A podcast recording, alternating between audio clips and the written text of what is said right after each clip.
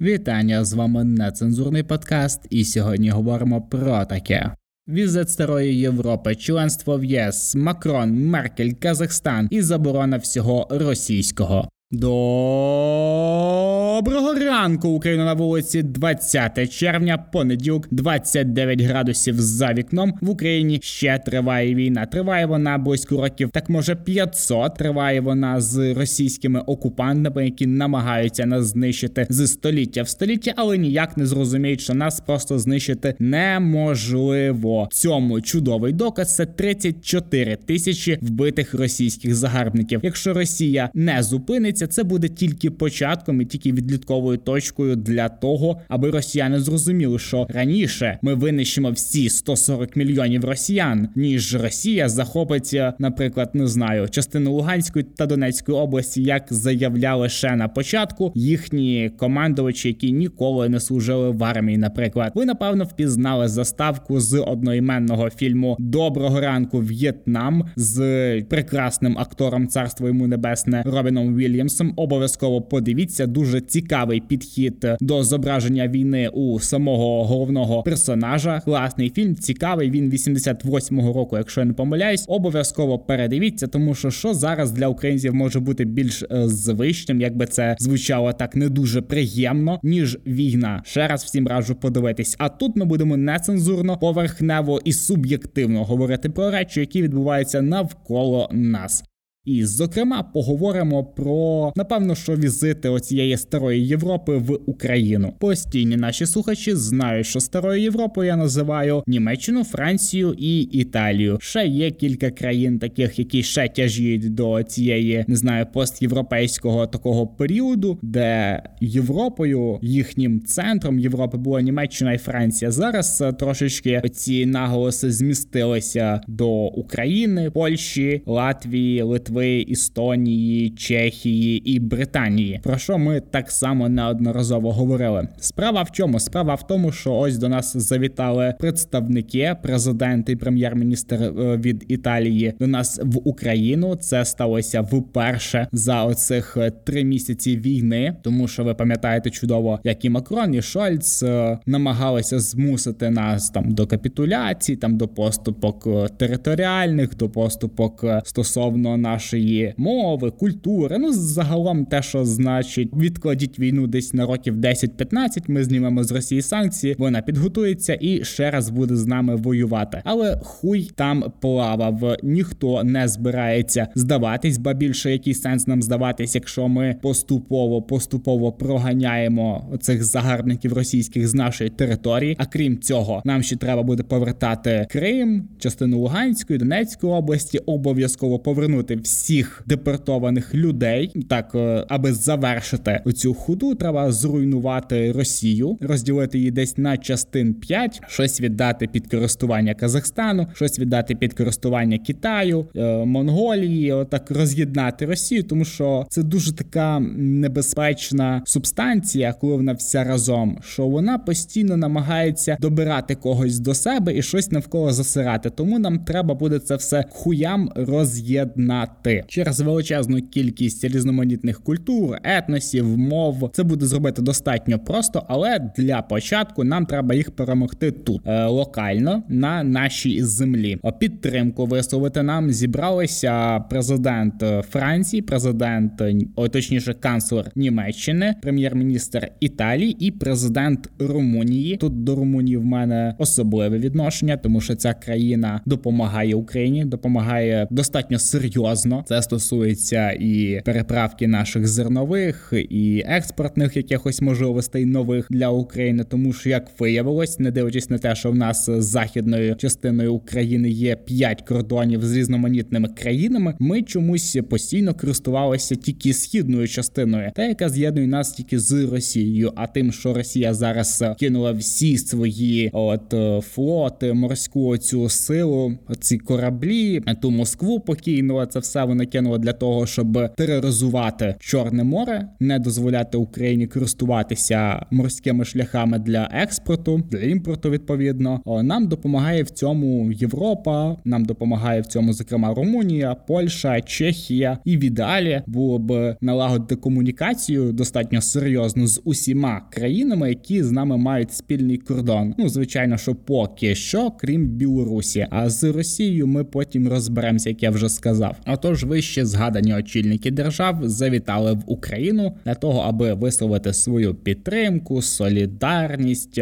Я скажу, що навіть е, конкретно Макрон, ви знаєте, що Красан мій улюблений, напевно, персонаж з цієї пострадянської Європи, який так часто міняє свою думку, що ти просто не встигаєш за ним. Таке відчуття, що керують от його думками реально якісь КГБшники, які використовують одну і ту саму один і той самий принцип, е, візуалізуючи його на росіянах, там на американцях, коли оцей Трамп намагався черговий раз там стати президентом. Там було б дуже багато різних е, не знаю, частково комічних, частково трагічних ситуацій. Я про те, що і в нього Трампа, і в Путіна, і в Макрона постійно змінюються тези, що за ними просто виборець не встигає. В кінці кінців, типу, оця каша в голові дає, як не здавалося би дивно, якийсь позитивний результат для тих, хто цю тактику використовує, тому буквально там кілька тижнів тому Макрон сказав: Давайте збережемо обличчя Путіну, тобто хуйлу. А тут вже він приїжджає в Київ. Я думав, що він просто вилеже Зеленського. Він його то обіймає, то тримає за руки, то намагається поцілувати. Курва мать, ти що прийшов сюди їбатись? Типу, що сталося з тобою не так? Залиш ці ніжності, напевно, що для Путіна, так коли ти будеш з ним по телефону говорити, тому що в нас вітаються більше дії, а не оце підлабузництво. Я реально був переконаний в тому, що Гордон вселився в Макрона або навпаки, тому що це було напевно якийсь такий в мене був флешбек, наче я дивлюсь 24-й канал, і під час промови Макрона Зеленський це Ахметов, а Макрон це Гордон. Тому що так вилизувати Зеленського і вилизувати Україну. Мені здається, що ніхто ще таке не робив. Жоден європейський політик, ба більше президент Франції не зміг. Типу, це уявити неможливо. Він тобі там і гімн цитує, і розказує про те, що вони підтримують Україну з перших днів, і про те, що він з Зеленським там спілкується по телефону, про якісь ситуації на фронті, про з продовольством, ситуації з біженцями, які зараз втратили свій дім і тимчасово знаходяться на території Європи, ті ж Франції, Німеччині і так далі. Така кількість компліментів, така кількість е, цих солодких слів від Макрона, що я просто не міг повірити, що це справді він говорить. А потім згадав про те, що він говорив Путіну, про перемовини мирні, про те, коли він розказував, що ну для України треба буде приблизно років 10 для того, щоб вступити в ЄС. А тут в Києві за трибуною зовсім інша людина. Крім того, що він цілував буквально Зеленського в сраку, він розказав, сказав про те, що ми всі за членство України в ЄС, ми всі за інтеграцію повноцінну до європейської сім'ї, як е, дуже часто люблять говорити європейські політики. Хоча Україна це Європа, так одна з найбільших країн, але менше з тим приблизно з такими самими тезами, тільки без цього підробузенства виступали як Олаф Шольц, так і президент Італії, які говорили про те, що та ми з перших днів підтримуємо Україну в її боротьбі за суверенітет та територіальну незалежність, цілісність, тому подібне. Хоча що стосується зброї, Франція постійно жує шмарклі, що стосується якихось більш потужних впливових економічних обмежень стосовно Росії, тих самих санкцій. Німеччина так ми бачили, що це були рекордні закупки по паливу, якраз в Німеччині в деяких ще країнах Європи. Я сподіваюся, що це була така фінальна закупка перед тим, як почнеться опалювальний сезон, тому що ми чудово пам'ятаємо, по крайній мірі пам'ятають чудово про це підписники нашого подкасту. Обов'язково на нього підписуйтесь на зручних для вас подкаст-платформах. Про те, що весь минулий рік, е, весь опалювальний сезон, Росія постійно шантажувала країни Європи, тим, що вона недостатньо прокачувала газу, палива через те, що просто не хотіла створювала цей умовний дефіцит,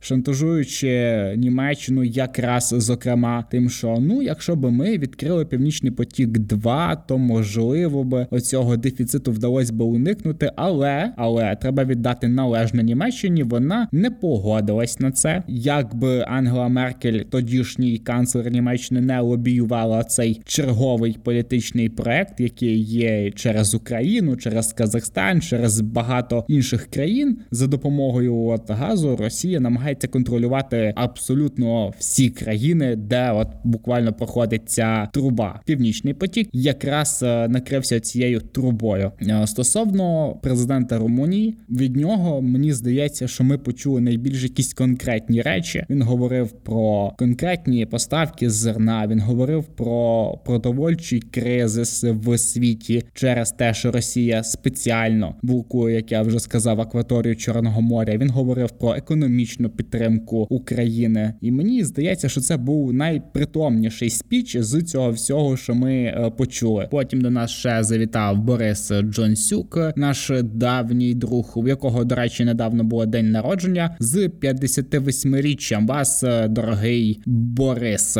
Але повернімося до основної теми: це вище згаданий візит, де нам висловлювали компліменти, де нас хвалили, які ми молодці, і так далі. Як ми мужньо оборонимо свою державу? Для мене основною тезою тут було те, що одностайно ці країни заявили про те, що вони не проти вступу України в ЄС, вони за її чим швидшу інтеграцію і за звичайно ж таки повернення до європейської родини, половину з цієї родини, якраз яку складають українці. Так от ми так потрошечки підібралися до другої нашої теми: це заявка на вступ в ЄС і от отримання кандидата. Ем, що це таке є? Це така цікава штука, яка стається з всіма країнами, які хочуть вступити до цього альянсу, який складається з 27 країн. Статус кандидата в ЄС нині мають Албанія, Північна Македонія, Сербія, Туреччина. Там мені здається, ж десь з 90-х ще років, і Чорногорія. Конкретно для нас це важлива штука, і важлива вона для Молдови. Також поясню, чому тому, що вона відкриває які не які двері, але для європейських інвестицій. Це вкрай важлива штука, особливо для нас зараз, тому що в нас як ніяк іде війна, ми втрачаємо не знаю щоденно там сотні мільйонів гривень, доларів, не дивлячись на те, що ось США заявили про те, що вони починають таку вже більш структуровану підтримку української економіки. Це півтора мільярда доларів щомісячно, не дивлячись на там деякі гранти, деякі допомоги з різноманітних фондів, які ми і так отримуємо, але ми не можемо як функціонувати, не маючи інвестицій. І коли почалась війна, звичайно, що ця кількість кількість грошей, які входили в Україну, які інвестувалися в Україну, значно впала. Тому це край важлива штука, і вона потрібна для нас. Звичайно, буде корисною для Молдови з її теж невеличкою економікою. А що стосується Грузії, там поки що є додаткові вимоги для Грузії, тому що останнім часом вона отримала дуже чіткий проросійський курс, і відповідно ЄС не дуже сильно хоче чергову проросійську країну приймати, як мінімум надавати їй статус кандидата. Маємо надію, що грузини рано чи пізно перевернуть ще один раз оцей незрозумілий режим російський. О, можливо, спробують якось самозвільнитися від цієї окупації. Ну це необхідно для їхнього подальшого щасливого майбутнього. І чим раніше грузини це зрозуміють, тим краще. Наприклад, Майя Санду дуже рішуче зараз діє. Вона заборонила законодавчо аналітичні і новинні російські програми, російські фільми про війну. Можна сказати, що вона заборонила ще одне використання інформаційної зброї на території її держави. Крім того, е, зараз активно іде така дискусія стосовно того, що робити Молдові, тому що вона виявляється, не має своєї армії. Як так сталося з російським президентом Додоном, навіть і не збагнеш. І ось ми бачимо, що йдуть нові законопроекти про те, що дозволити е, громадянам інших країн воювати в складі збройних сил Молдови або воювати за Молдову в разі якихось непередбачених ситуацій. Пам'ятаємо чудово, що Росія кілька разів вже намагалася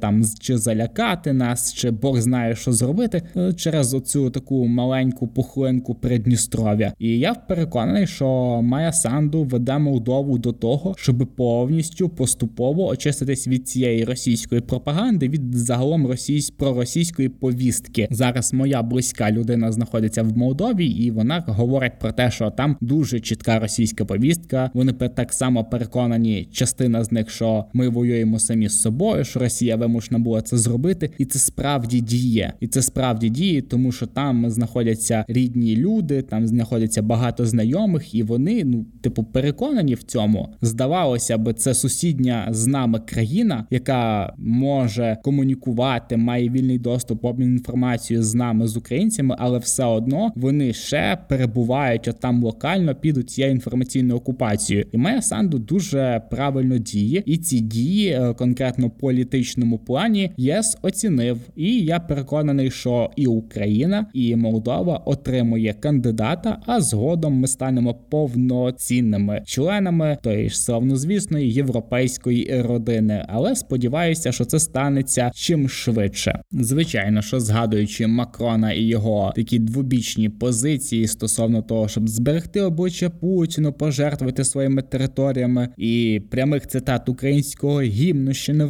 вмерла України, і слава і воля. І тут Макрон, блять, мав сплакнути, його мали сфотографувати, закинути його СММники в інстаграм для того, щоб показати наскільки бездострадально Макрон вболіває, переймається долею України і українців в цілому. Але ж в нас є ще один такий ж цікавий персонаж, трошечки підстаркуватий. Ви всі її прекрасно знаєте. Це Ангела Меркель. Щось їй не сиділося після того, як вона пішла з посади канцлера Німеччини, де вона провела пездець як багато часу. Що так по ній трошечки видно, е, трохи в неї свистить годівниця, і вона зараз заявила про те, що вона не проти стати мирним посередником між Україною і між Росією. Мені цікаво, де ця новина вийшла з самого початку, десь в локальних німецьких змі чи одразу на якомусь Ростехсільхозхуйоз, блять, тому що ну це ж відкритий російський агент, завербована хуй знає, коли от Меркель, яка лобіювала інтереси Кремля, блять, ще від початку, напевно, що створення ГДР. Це постійний е, такий член російських оцих КГБшних тусовок, яка лобіювала інтереси Росії на міжнародних майданчиках, трошечки забиваючи хуй на Німеччину як незалежну країну, дозволяючи мати там уліці Пушкіна, блять, не знаю, там Ломоносова, оцю всю хуйту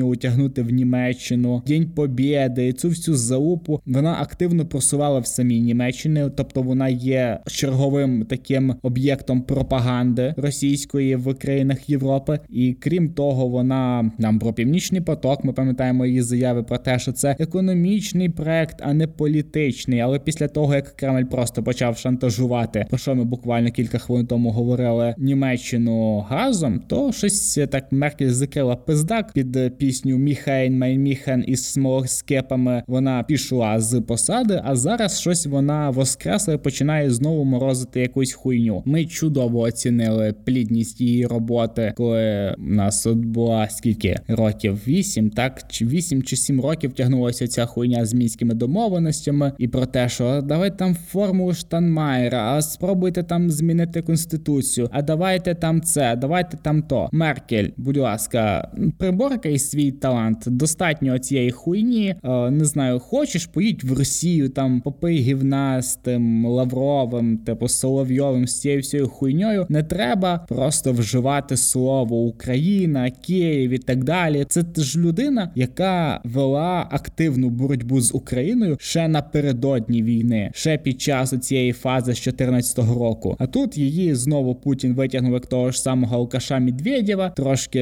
так відчистили від е, похмілля, від слідів розкоші між зубами і так далі. І ось вона починає про щось нам розказувати. Меркель, іди нахуй. Ми чудово бачили, як ти впоралася з всіма поставленими завданнями від Російської Федерації. Тому я гадаю, що це напевне останній раз, коли ми про неї згадуємо в цьому подкасті. Продовжимо говорити про зміни країн, які крутилися так чи інакше навколо Російської Федерації. Ми говорили про зміни в Молдові, про зміни в о, Грузії, і зараз поговоримо про зміни в Казахстані. Е, всі ви знаєте, що я часто піднімаю тему Казахстану, тому що я вважаю, що це важлива така економічна ланка, важлива країна, за допомогою якої Російська Федерація і функціонує частково, тому що як мінімум через Казахстан походить шовковий шлях Казахстан. Казахстан теж видобуває багато нафтопродуктів і газу, так само як і Росія, і вона так чи інакше підпорядковувалась е, Росії, так само як Білорусь, може десь більше, може десь менше. І після подій, які сталися в минулому році, коли скинули президента Назарбаєва, замість нього став Такаєв, приблизно така ж сама людина. Після того як на Росію почали накладати санкції, після того як Росію почали так потрохи, потрохи обмежувати від цивілізованого світу, Казахстан і сам напевно Такаєв і та когорта людей, яка зараз керує Казахстаном, зрозуміло, що цілком можна зараз е, не підпорядковуватись комусь, напевно, підпорядковувати країну собі і зробити більш таку трошки може жорстку вертикаль влади, але вже не підпорядковану конкретно Росії. Але не дивлячись на це, в Росії буквально там на днях був міжнародний економічний форум, на який приїхав Талібан. Як ми знаємо, це е, серйозний такий е, важковаговик в економіці в цьому світі, дуже впливова країна, яка славиться своїми економічними досягненнями в 21 столітті. Ну орієнтовно відповідає критеріям Російської Федерації. Ще там був е, президент Казахстану Такаєв, ім'я якого в черговий раз Путін не зміг вимовити. Та й загалом у них така цікава там дискусія була. Говорили про там пакетики з соком. Потім Такаєв заявляв про те, що вони не збираються брати до відома і якось визнавати окуповані українські території, окуповані грузинські території, окуповану територію Молдови. Про що там трошечки така була лайтова заруба між ними, але менше з тим, це взагалі була така дуже кріпова, такий кріповий івент, тому що там на вході зустрічав всіх секс-робот, там якась галюша, просто ну, типу, секс-лялька такого нового покоління, я так зрозумів, яка там на автоматі питала людей чай каву, морозиво, компот, мінет. Потім е, там були ще якісь такі локальні досягнення Російської Федерації в економіці. Загалом використання роботів це така поширена штука, тому що пам'ятаєте Китай на Олімпіаді, е, яка от недавно відбувалася, яку частина європейських країн бойкотувала. Е, там так само роботи доставляли їжу, блядь, та роботи робили ще щось. Це така, не знаю, якесь постмодерністське прагнення, чи якесь може таке враження, сподівання сподівання на те, що так, десь буде виглядати майбутнє. Там будуть роботи, будуть е, якісь ще такі девакуваті пристрої, і ось оце бляха майбутнє. Саме от таким чином Росія показала свою економічну потугу, але за фактом це ж була чергова якась така недопрямая лінія, де Путіна там питали щось за війну. Путін щось розказував про те, що та ні самі що то там зробили. Тобто дід взагалі вже щось забув про те, що там він веде бойові дії, що сам санкції на економіку Росії накладають. Він взагалі заявив про те, що ну ніхуя не вийшло. Росія як функціонувала, так і функціонує. Потім знову підняли цю тему пакетика від соку. А Такаєв сказав, що ну Путін, звичайно, думає категоріями історії, але ось ось е, виявляється, що пакетики не можемо робити. Тобто і Маргарита Сімонян, ця пизда з повним ротом лайна е, постійно, як та якась лікарка біля Путіна направляла його з одної теми в іншу тему. Ну видно, що дід уже от трохи те саме у нього та сама хвороба. У нього свистить годівниця, і він от постійно щось від з одної теми з війни, там до теми економіки, потім койте бліцкрік. І взагалі, оце такий е, фестиваль крінжа, який відбувається в Росії щоденно. Він настільки під'їбав типу росіяни, що вони навіть не звертають увагу на те, що там Талібан, блять, приїжджає в країну, заборонена блять організація, про те, що на міжнародний економічний економічний форум з'їжджається дві країни, блять, блять, чуваки, ну що ви? Ну прям от настільки отрофовані навіть очні яблука, що цього просто не видно хіба. І Казахстан почав е, все ще більше на цьому фоні здаватися, блін, не таким же і далеким. Ось е, вони там забороняють е, експорт через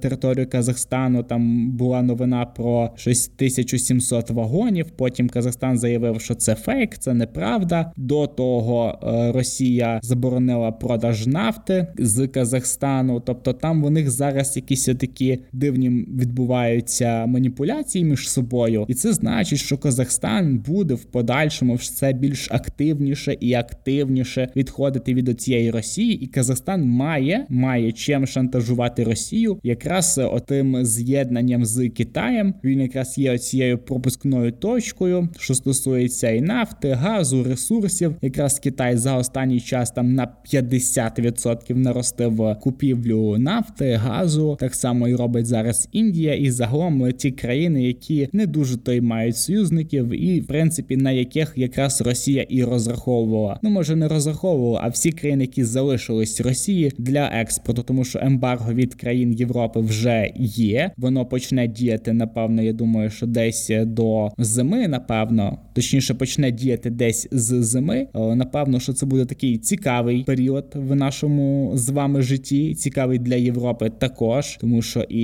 Європа вводить ембарго, і в нас буде трошечки складніше з енергоресурсами. Але я впевнений, що над цим питанням працюють, і вже навіть я думаю, що з Казахстаном е, чи з е, якимись країнами сусідніми до Росії, які так само видобувають корисні копалини, паливо, ми будемо вже створити більше довготривалих контрактів і тим самим потрошечки переходити на зелену енергетику. Це дуже важлива штука, і якраз е, я чекаю, коли ж нарешті таке станеться в Білорусі, коли Білорусь почне хоч трошечки відпадати від цієї російської карти, тому що час від часу звучать новини про те, що Росія змусила там Лукашенка напасти на Україну, там чи там Білорусь посилює кордони, там чи збільшує військовий контингент на наших е, кордонах спільних і так далі. Але я дуже сумніваюся в тому, що справді Лукашенко пожертвує реально останнім захистом, який в нього є. Оця білоруською армією. От е, вже от після такого я думаю, що там ну можливо перевернуть Білорусь, тому що якщо це не станеться, коли Білорусь застосує свої збройні сили проти України, якщо в цей момент білоруси вже не будуть підніматися, ну то все, то це вже буде повноцінна територія Росії. А поки вся надія на Казахстан, і в принципі все. Ну і наостанок про те, що треба було зробити давно. Як на мене, найважливіша така подія це візовий режим для росіян. Нарешті, слава Богу, тому що і петиція була від Стерненка, і давно це питання піднімалось, і ніяк ми не наважилися це зробити. І дуже багато часу на це витратили. Нарешті росіянам доведеться відкривати візу. Переконаний, що цю візу будуть отримувати, напевно, що лічені гібала. Сподіваюся, що візовий режим допоможе може українським прикордонникам не пускати і не допускати от всякий такий російський ліберальний шлак на територію України, як та ж Овсянікова і тому подібні такі не знаю локальні шльондри російські, які намагаються грати якихось там лібералів, якихось е, не таких русських, як остальні, тому що це ну абсолютно нахуй нікому не потрібна річ ні в Росії, ні тим більше в Україні. По-друге, заборона використання використання російської музики в медійному і суспільному українському просторі. Блін, ми самі не маємо вже давно блять користуватися російською музикою. По перше, тому що це лайно. По-друге, тому що це лайно. І по-третє, тому що звичайно це лайно. Російська музика це як е, такий продукт спарювання величезної кількості грошей і величезної кількості бездарності, тому що основні от російські там виконавці це все це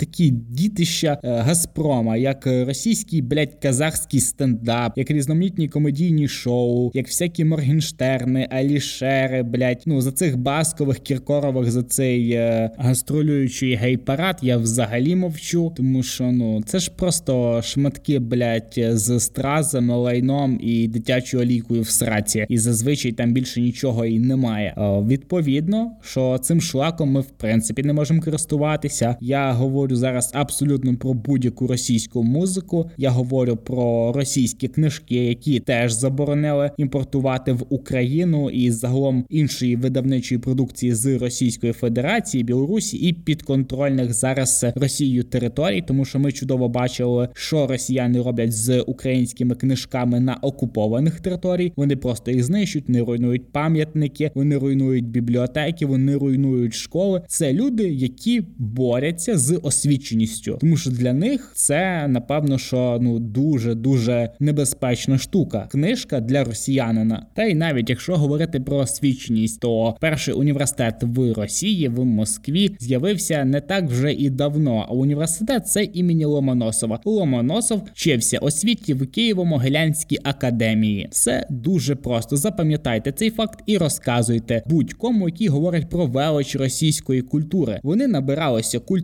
і освіченості тут, у нас в Києві, в нашій країні. Ми є центром освіченості і культури. Ну і остання новина про те, що в Україні всі новобудови тепер будуть будувати з врахуванням е, наших блять сусідів, які час від часу починають вести проти нас війну. Я говорю про законопроект 7398 щодо будівництва мереж укриттів для захисту населення. Ми потрошечки стаємо Ізраїлем, і в якому в принципі майже в кожному будинку є бомбосховище, тому що ми бачимо, що сусіди в нас трошки хворі і постійно мають проблеми з сусідами. А нам треба думати трошечки наперед. Я сподіваюся, що за висновками цієї війни українцям ніколи не знадобляться бомбосховища. На цьому все величезне вам дякую за прослуховування. Обов'язково підписуйтесь на наші подкасти на, на зручних для вас подкаст платформах. Дякую і до зустрічі.